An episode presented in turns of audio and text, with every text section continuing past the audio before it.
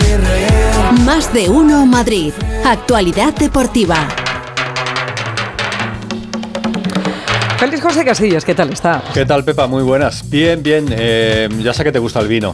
Sí. Doy fe de que te gusta el vino y sé que vino te gusta además. Porque, Del Godello. Eh, exactamente. Cuando vamos a Recanto, ya sé que tú tiras del Godello. Eh, ¿El clarete te gusta?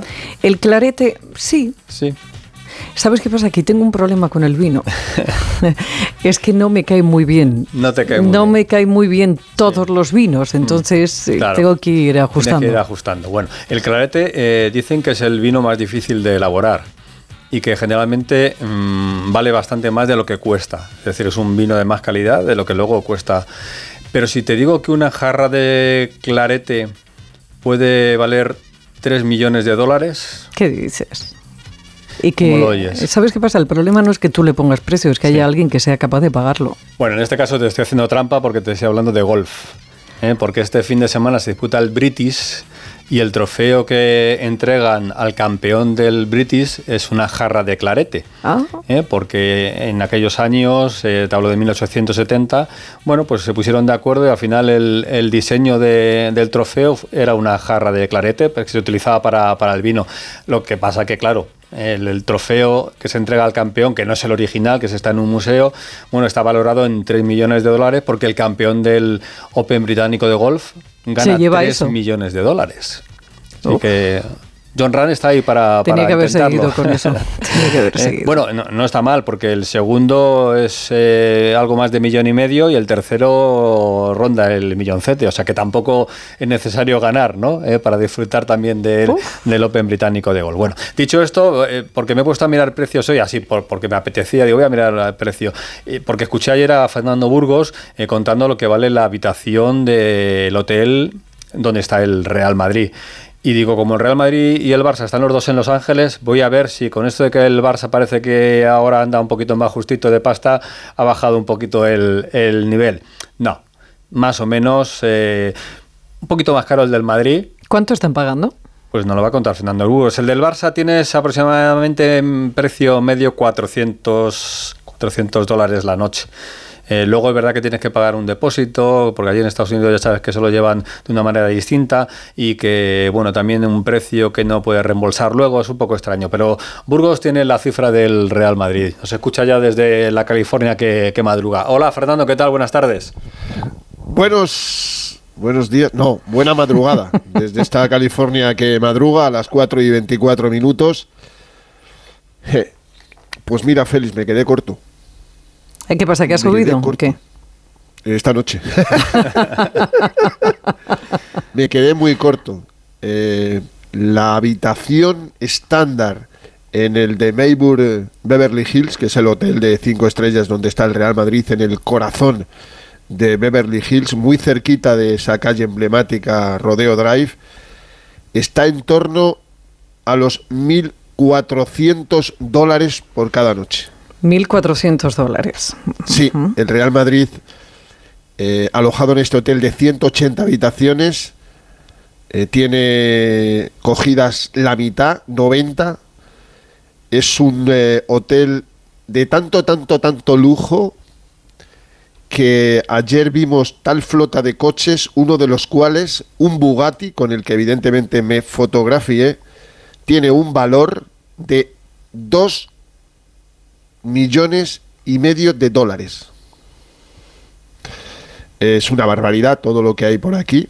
eh, el lujo de este hotel. Repito, el Real Madrid ha cambiado de hotel porque su eh, antiguo hotel aquí en Los Ángeles, que lo cogió desde el primer año que vino con Mourinho en el año eh, 2010, el de Beverly Hotels, está en obras.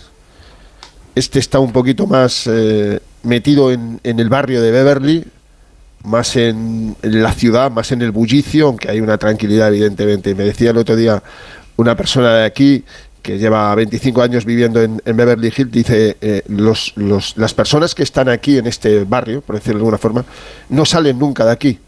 O sea, tú no les vas a ver en, eh, en Hollywood eh, tan solo para hacer películas o para ir a- al Kodak Theatre, eh, para la gala de los Oscar, o no les vas a ver en el Downtown, o no les vas a ver en Santa Mónica. eh, porque no lo necesitan. Ellos tienen aquí en Beverly absolutamente todo. Y si no lo tienen, se lo traen. Pero ellos de Beverly no salen. Porque es, por decirlo de alguna forma, desde el punto de vista más eh, eh, positivo, es un gueto. Y aquí solo hay dinero, dinero, dinero, dinero. Y el Hotel del Madrid es un, es un hotelazo espectacular, espectacular. Pero no tiene a lo mejor eh, más caro, pero no tiene ese... Creo que lo leí el otro día, bueno, lo leí hace mucho, que el Beverly Hills Hotels, donde ha estado el Real Madrid más de una década, es eh, propiedad del sultán de Brunei. y ahí ya tenía, bueno, Mou tenía algunas cosillas porque la primera vez que vino fue en el año 2009, la temporada donde ganó la Copa de Europa, la Champions con el Inter de Milán. Y mismo año, en el 2010, ya fichó por el Real Madrid y dijo a- al Real Madrid, a Florentino y a José Ángel, podríamos ir a UCLA, que, que yo tengo allí Que amigos bien, y tal. Sí, exacto. Y ya está desde esta madrugada el Real Madrid eh, en un viaje curioso. Ha sido curioso lo de esta madrugada para vosotros, de noche para mí, porque el Real Madrid aterrizó en el aeropuerto de Los Ángeles Internacional, en el LAX, a las tres y poco de la madrugada, eh, hora vuestra. Eran las seis de la tarde de aquí. eh, 20 minutos después que el Fútbol Club Barcelona. Hubo un pequeño pique por los aires eh, del Atlántico, bordeando toda la zona de Terranova de, Canadá hasta aterrizar en Los Ángeles, porque el Barça salió 40 minutos antes desde Barcelona y llegó un poquito antes. Hubo una especie de clásico en los aires de este mundo maravilloso. Y, y a la una, una hora y cuarto después, a las cuatro y cuarto hora española, ya estaban todos los futbolistas del conjunto blanco 18 vinieron en la expedición oficial en ese avión y es curioso porque siete lo hicieron a lo largo del día, desde sus lugares vacacionales. Por este orden, Militao Rodrigo primero, Courtois después con su mujer, Vinicius Junior desde Nueva York, Álava Rudiger desde no se sabe dónde, decían que Álava estaba en Ibiza y no se fue a Madrid, sino se vino directamente, y Chuamení fue el último que apareció 20 minutos antes que la expedición oficial, Chuamení que estaba en los últimos días de vacaciones aquí en, en Los Ángeles. Y ya está el equipo instalado, no habrán pasado el jet lag, porque ya sabes que...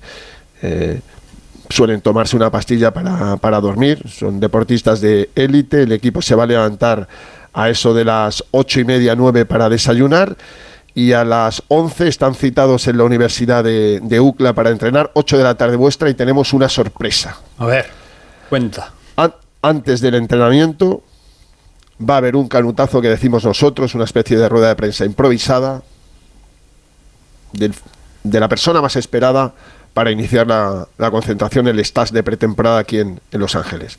Carlo Ancelotti. Mira, pues nada, te da tiempo a darte una cabezadita ¿eh? y, y luego ya al día, al día largo y contarlo aquí en, en Onda Cero. Pues un día más, gracias Fernando, ¿eh? a recuperarse, que tienes la voz ya un poquito cascadita. ¿Sabes por qué? Por los malditos Por los aires, aires. acondicionados. Claro. Sí, aquí hace mucho calor hasta las 7 de la tarde y si vamos entrando en, hoteles o en centros comerciales o en restaurantes o en alguna eh, cafetería, pues eh, los aires acondicionados están puestos a tope.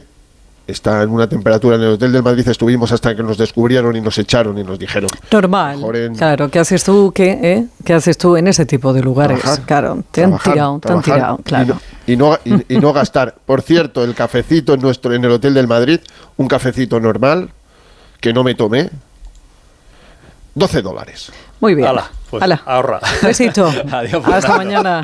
Hasta, mañana. Buenos luego. días para vosotros. No hay novedad en el Atlético de Madrid, van a entrenar esta tarde y luego ya tienen los planes. El Atlético que se marcha el próximo lunes a, a Corea.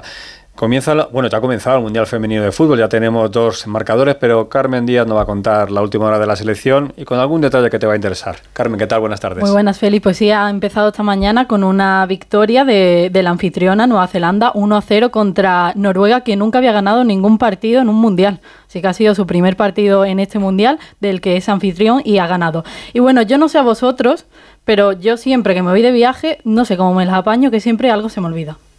Yo ah, no bueno, a sé. mí no, yo estoy ya tan acostumbrada ¿Sí? que ¿Y no tú- se me olvida nada. ¿Y tú qué crees que no se le puede olvidar a una jugadora que va a jugar un mundial? Por las zapatillas. Bueno, La sí. botas, la botas. Sí. Sí, es, Vámonos es- las botas.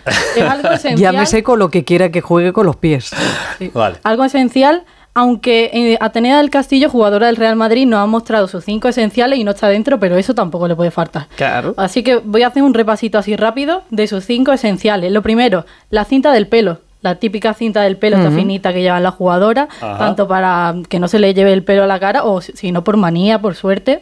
Ella va a estrenar una en el Mundial que la guardará de recuerdo. La segunda, la camiseta. Mm. Tampoco puede faltar. Pero ella tiene una manía que cuando los utilleros te ponen la camiseta en, en el vestuario, siempre está el dorsal que se ve. Pues ella siempre lo tiene que cambiar para que lo que se vea sea el escudo, no su nombre. Muy bien. Bien. El escudo y cuando ya la tiene así, pone la cinta de pelo al lado. Y ahora unos más personales. Tiene un talismán, que es un osito de peluche, que se llama Teddy. Mm. Un osito blanco que siempre le acompaña porque le da buena suerte, que además tiene colgado una fotito de la Virgen del Carmen Ah, qué bonito. que está, que está eh, bendecida por la Virgen del barrio pesquero de donde ella es. Ah, Después lleva su espinillera, porque tampoco le puede faltar, con su foto jugando con el Real Madrid, su dorsal y la foto con su pareja. Y la última, que puede parecer una tontería, pero es muy importante, que es la almohada. Ella Se se, lleva lleva, la almohada. una almohada, porque la almohada no solo sirve para dormir, también sirve para soñar. Porque el descanso es súper, súper importante para nosotras, ¿no? Al final también súper importante, un amuleto que, que llevo conmigo desde hace bastante tiempo. Voy a soñar mucho estos días, ¿no? Voy a intentar soñar en grande y ojalá con esta almohada y, y todo pueda seguir soñando mucho tiempo. Y nosotros soñaremos también a partir de mañana a las nueve y media con su mundial, a ver si hacen un buen papel y podemos tener buenas noticias. Ojalá sea así. España, Costa Rica, mañana a partir de las nueve y media. Y como siempre, repaso al Tour, que está llegando ya a la recta final. Lo decíamos ayer, etapa reina, y fue un tapón lo de ayer impresionante. Álvaro Herrero, ¿qué tal Álvaro? Buenas tardes. Buenas tardes, Félix. Se nos acaba lo bueno. Ya decimo octava etapa hoy, eh, casi casi ya llegando al final. Hoy es llana, con dos repechucos, como decimos en mi tierra, pero llana principalmente. O sea, qué oportunidad de oro para Philipsen, que lleva cuatro victorias en lo que va de Tour, de lograr la quinta. Algo que no hace nadie desde Marcel Kitter en 2017, el sprinter alemán. En la etapa de ayer, como bien decía, Sangría, Vingegaard le metió 5.45 en meta a Pogachar, así que se queda 7.35 en la general. Y por su parte, Carlos Rodríguez, eh, pues se le complica un poquito el podio, se queda 1.16 del británico Adam Yates en la lucha por ese tercer puesto. Y mañana tenemos baloncesto en el Mundial Sub-19 femenino aquí en Madrid, España contra Lituania en los cuartos. ¿Has visto que bien hilado está esto? Hemos empezado hablando de clarete y ha terminado Álvaro hablando de sangría, aunque creo que se refería a otra cosa.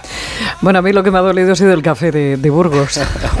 ¡Oh, ¡Qué pasta! 12 euritos. Oye, pero no ha dicho Qué cómo era el café, a lo mejor es café del, del bueno. No sé, hombre, la verdad es que luego cuando lo estabas pensando estaba mirando fotografías de Beverly Hills Mm. y estaba mirando y digo, si todavía el hotel es barato. Porque Es lo que hay ahí ¿no? es tremendo. Bueno, mañana más. Hasta Adiós, mañana, hasta chicos. mañana. Más de uno Madrid. Las vacas han